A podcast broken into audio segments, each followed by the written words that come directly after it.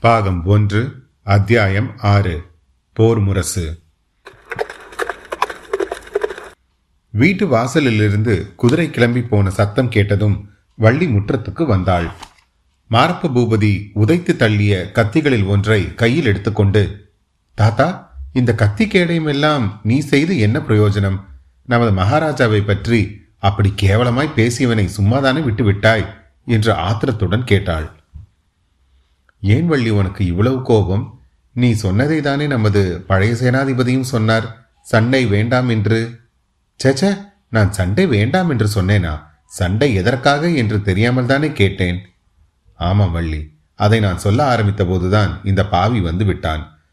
வாதாபி சக்கரவர்த்தி புலிகேசி தென் தேசத்தின் மீது படையெடுத்து வந்து பல அட்டூழியங்களை செய்துவிட்டு திரும்பி போனதை சொன்னேன் அல்லவா? அதற்கு பழிக்கு பழி வாங்குவதற்காக நரசிம்ம சக்கரவர்த்தி வெகுகாலம் ஆயத்தம் செய்து கொண்டிருந்தார். கடைசியில் ஆறு வருஷங்களுக்கு முன்பு அவர் வாதாபியின் மேல் படையெடுக்கச் சென்றார். அப்போது நமது பார்த்திப மகாராஜாவையும் தமது படைகளுடன் வந்து சேர்ந்து கொள்ளும்படி ஓலை அனுப்பினார். அதற்கு பார்த்திப மகாராஜா அப்படியே செய்வதாகவும் ஆனால் அதற்கு பிரதியாக அன்று முதல் உறையூரிலிருந்து கப்பம் வாங்குவதை நிறுத்திவிட வேண்டும் என்றும் சோழ நாட்டின் புலிக்கொடிக்கு சம மரியாதை கொடுக்க வேண்டும் என்றும் செய்தி அனுப்பினார். இதை நரசிம்ம சக்கரவர்த்தி கவனிக்கவே இல்லை. மறு ஓலை கூட அனுப்பாமல் படை கிளம்பி போய்விட்டார். அன்று முதல் பார்த்திப மகாராஜாவும் காஞ்சிக்கு கப்பம் கட்டுவதை நிறுத்திவிட்டார். அது காரணமாகத்தான் யுத்தம் வந்திருக்கிறது. வள்ளி இப்போது நீயே சொல்லு. பார்த்திப மகாராஜா முன்வைத்த காலை பின்வைத்த சக்கரவர்த்தியிடம் சரணாகதி அடைந்து விடலாமா நமது சிராப்பள்ளி மலையில் போட்ட புலிக்கொடியை தாழ்த்தி பல்லவர்களின் எருது கொடியை மறுபடியும் பறக்க விடலாமா? அந்த அவமானத்தை சகித்து கொண்டாவது இந்த சோழ தேசத்தின் மக்கள் எதற்காக உயிரை வைத்துக் கொண்டிருக்க வேண்டும்? அந்த நியாயமெல்லாம் எனக்கு தெரியாது தாத்தா. நமது பார்த்திப மகாராஜா என்ன செய்கிறாரோ அதுதான் சரி. அவருக்கு விரோதமாய் பேசுபவர்கள் எல்லோரும் பொல்லாத பாவிகள். அவர்கள் நரகத்துக்குத்தான் போவார்கள். இந்த மாரப்ப பூபதியை நீ சும்மா விட்டு விட்டாயே என்று எனக்கு இருக்கிறது தாத்தா. நமது மகாராஜா எவ்வளவு நல்லவர் தெரியுமா? ஆம் வள்ளி. நமது மகாராஜா ரொம்ப நல்லவர்தான். ஆகையினால்தான் இந்த குலங்கெட்ட மாரப்பனுக்கு இவ்வளவு இடம் கொடுத்து தலையில் தூக்கி வைத்து கொண்டாடுகிறார். என்ன சொல்கிறாய் தாத்தா? சரியாகத்தான் சொல்லுகிறேன் வள்ளி. இந்த மாரப்ப பூபதி நமது மகாராஜாவின் சொந்த சகோதரன் அல்ல. பழைய மகாராஜா ஐம்பது வயதுக்கு மேல் சபலம் தட்டி யாரோ ஒரு மூதேவியை கல்யாணம் செய்து கொண்டார். ஊரில் யாருக்குமே அந்த கல்யாணம் பிடிக்கவே இல்லை. அந்த மூதேவியின் பிள்ளைதான் இந்த மாரப்பன்.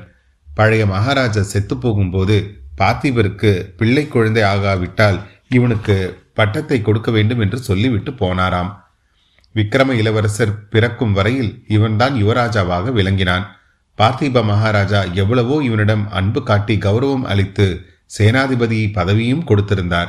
இவனோ நன்றி கெட்ட பாதகனாய் இருக்கிறான். குலத்தின் குணம் எங்கே போகும்? இவனோடு உனக்கு என்னத்திற்கு சவகாசம் தாத்தா? இவனுக்கு நீ ஜோஷியம் சொல்வது என்ன வேடிக்கை? உன்னால் ஏற்பட்ட சகவாசம்தான் வள்ளி என்றான் கிழவன். வள்ளி திடுக்கிட்டு என்னால் ஏற்பட்டதா? நன்றா இருக்கிறதே கதை. உன்னால் ஏற்பட்டதுதான் வள்ளி. இத்தனை நாளும் உன்னிடம் சொல்லாமல் வைத்திருப்பதை இப்போது சொல்லப் போகிறேன். காலம் ரொம்ப அபாயமான காலம். நமது மகாராஜாவுக்கு என்ன நேருமோ ராஜ்யம் என்ன கதி ஆகுமோ தெரியாது. இந்த மாரப்ப பூபதி யுத்தத்துக்கு போக மாட்டான் என்று மட்டும் எனக்கு நிச்சயமாய் தெரியும். நீ இவன் விஷயத்தில் ரொம்ப எச்சரிக்கையா இருக்க வேண்டும். என்ன தாத்தா ரொம்ப பயமுறுத்துகிறாய்? இந்த கருமூஞ்சியிடம் எனக்கு என்ன பயம்? என்று வள்ளி கேட்டாள். நான் சொல்கிறதை கொஞ்சம் கவனமாக கேள். ஒரு காலத்தில் இந்த மாரப்ப பூபதி தனக்கு உன்னை கட்டி கொடுக்க வேண்டும் என்று கேட்டுக்கொண்டிருந்தான் அவன் தலையிலே இடி விழ. அவன் தலையிலே இடி விழவில்லையே. என் தலையில் அல்லவா விழுந்திருக்கிறது அம்மா கிரக சஞ்சார ரீதியாக அப்போது நம் குடும்பத்துக்கு ஏதோ பெரிய விபத்து வரப்போகிறது என்று நான் எதிர்பார்த்து கொண்டிருந்தேன். இந்த மாரப்ப பூபதி தன் ஆட்களை அழைத்து கொண்டு வந்து உன்னை தூக்கி கொண்டு போவதாக இருந்தான். இதுவும் எனக்கு தெரிந்தது. நீயும் உன் தமக்கையார்களும் அப்போது வீட்டில் இருந்ததால் இரத்த கலரி ஆகும் என்று எண்ணியிருந்து எல்லோரையும் அக்கறையில் நடந்த கல்யாணத்துக்கு போங்கள் என்று அனுப்பினேன். யமன் நடு ஆற்றில் சூறாவளி காற்றாக வந்தான். உன் அண்ணன்மார்களும் எல்லோரும் செத்துப்போனார்கள் சுவாமி உன்னை மட்டும் எனக்கு கொடுத்தார். இப்படி சொல்லிவிட்டு கிழவன் பெருமூச்சு விட்டான். ஆகாயத்தை பார்த்து ஏதோ யோசனையில் ஆழ்ந்தான். இத்தனை நாளும் இதை என்னிடம் சொல்லவே இல்லையே தாத்தா. இவன்தான் என் அண்ணன்மார்களுக்கெல்லாம் யமனாக வந்தவனா? அப்புறம் வேற என்ன நடந்தது? நீங்கள் எல்லோரும் படகேறி போன பிறகு நான் எதிர்பார்த்தபடியே இவன் தன் ஆட்களுடன் வந்தான். வீட்டில் நீ இல்லை என்று கண்டதும் தாம் தூம் என்று குதித்தான். இவனை சமாதானப்படுத்துவதற்காக நான் ஜோதிட சாஸ்திரத்தை உபயோகப்படுத்தினேன். நீ பெரிய சக்கரவர்த்தியின் மருமகனாக போகிறாய் அப்பா. இந்த அற்ப ஆசைகளை எல்லாம் விட்டுவிடு என்று சொன்னேன். அது முதல் இவன் என்னவெல்லாமோ ஆகாய கோட்டைகள் கட்ட ஆரம்பித்து விட்டான். ஜோஷியம் கேட்பதற்கு அடிக்கடி வந்து என் பிராணனையை இப்பொழுது வாங்கிக் கொண்டிருக்கிறான். ஓஹோ! இப்போதுதான் அவன் என்னை பற்றி பேசியதன் அர்த்தம் புரிகிறது.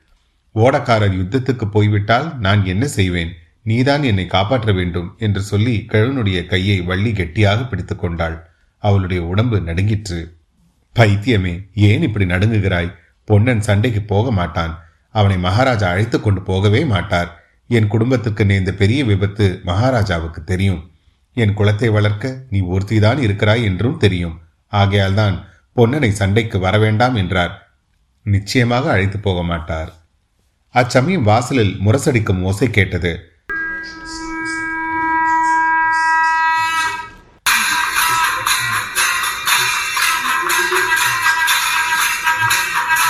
பின்வரும் கூவலும் கேட்டது. வெற்றிவேல் வீரவேல் யுத்தம் வருகிறது யுத்தம் வருகிறது. சோழ தேசத்தின் மானத்தை காக்க யுத்தம் வருகிறது. படையில் சேர்வதற்கு மீசை முளைத்த ஆண் பிள்ளைகள் எல்லோரும் வரலாம். நொண்டி குருடு சப்பானி ஒரு தாய்க்கு ஒரு பிள்ளை இவர்களை தவிர மற்றவர்கள் எல்லோரும் வரலாம்.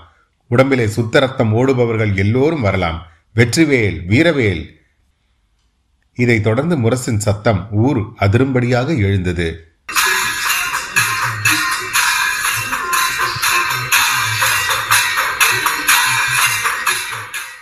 இந்த போர் முழக்கத்தை கேட்ட வள்ளியும் கிழவனும் தெருப்பக்கம் சென்றார்கள்.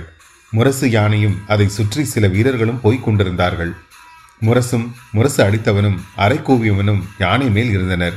இந்த ஊர்வலம் தெருக்கோடி போகும் வரையில் பாட்டனும் பேத்தியும் கண்கொட்டாமல் பார்த்து கொண்டு நின்றார்கள்.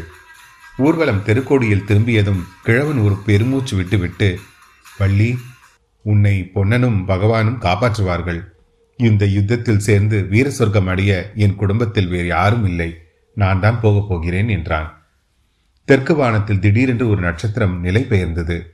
ஒரு வினாடி நேரம் அது பளிரென்று ஒளி வீசி வானவெளியில் அதிவேகமாய் பிரயாணம் செய்தது. அடுத்த வினாடி மாயமாய் மறைந்தது. இதை பார்த்த வள்ளிக்கு உடம்பு சிலிர்த்தது. அதே சமயத்தில் அதே காட்சியை பொன்னனும் பார்த்து உடல் சிலிர்த்தான். அப்போது அவன் உறையூர் ராஜ வீதிகளில் வழியாக போய்க் கொண்டிருந்தான். பௌர்ணமிக்கு இன்னும் நாலு தினங்கள் தான் இருந்தன. சுக்லபட்சத்து சந்திரன் வானவெளியில் ராஜஹிம்சத்தைப் போல சஞ்சரித்து வெள்ளி நிலவை பொழிந்து கொண்டிருந்தான். உறையூரின் மாட மாளிகையெல்லாம் அந்த வெண்ணிலவின் ஒளியையும் மோகனத்தையும் பெற்று சொப்பன லோகம் போல் காட்சியளித்தன. ஓடும் வண்டியில் ஏறும் வண்டி ஓடத்தில் ஏறும் என்று சொல்வதுண்டல்லவா? இந்த காலத்தில் திருச்சிராப்பள்ளி பெரிய நகரமாகவும் உறையூர் சிற்றூரமாக இருக்கிறது. ஆனால் அந்நாளிலோ உறையூர்தான் தலைநகரம். திருச்சிராப்பள்ளி சிற்றூர். இரண்டு ஊர்களுக்கும் நடுவில் இடையில்லாமல் கடை வீதிகளும் தொழில் செய்யும் மக்களும் வாழ்ந்த தெருக்களும் இருந்தன. சீராப்பள்ளி மலையிலிருந்து மகாராஜா இறங்கி வந்து சேர்வதற்கு முன்னால் பொன்னன் அரண்மனை வாசலை அடைந்துவிட விரும்பினான். மகாராஜா சுவாமி தரிசனம் செய்துவிட்டு மலை உச்சியிலிருந்து இறங்கி வரும்போது வழியில் நின்று இளவரசருக்கு எண்ணத்தை காட்டிக் கொண்டிருப்பார் என்பது அவனுக்கு ஒருவாறு தெரிந்திருந்தது. அங்கேதான் சோழ வம்சத்தின் அவமான சின்னங்கள் இருந்தன. பார்த்திப மகாராஜாவின் தந்தை மகேந்திரவர்ம சக்கரவர்த்தியின் முன்னால் வாளையும் வில்லையும் வைத்து அடிப்பணிந்து விதவிதமான ரத்தனங்களையும் ஆபரணங்களையும் காணிக்கையாக ஏற்றுக்கொள்ளும்படி வேண்டிக் கொள்ளும் காட்சி அங்கே சித்தரிக்கப்பட்டிருந்தது. அதை நினைத்த போதே பொன்னனுக்கு ரத்தம் குதித்தது. சோழ நாடு இந்த அவமானத்தை எத்தனை நாளுக்கு சகித்துக் கொண்டிருப்பது? யுத்த களத்தில் பல்லவர்களின் ரத்தத்தை பெருக்கி இந்த அவமானத்தை துடைத்துக் கொள்ள வேண்டாமா? என்று எத்தனையோ முறை பொன்னன் சிந்தித்தது உண்டு அப்படிப்பட்ட சந்தர்ப்பம் இப்போது ஏற்பட்டிருக்கும் போது தான் மட்டும் யுத்தத்துக்கு போகாமல் வீட்டில் முக்காடிட்டுக் கொண்டிருப்பதா? இவ்விதம் யோசித்துக் கொண்டே பொன்னன் விரைவாக நடந்து சென்றான். அத்தியாயம் ஆறு நிறைவுற்றது. மீண்டும் உங்களை அடுத்த அத்தியாயத்தில் சந்திக்கும் வரை உங்களிடமிருந்து விடைபெறுவது உங்கள் அசோக். நன்றி வணக்கம்.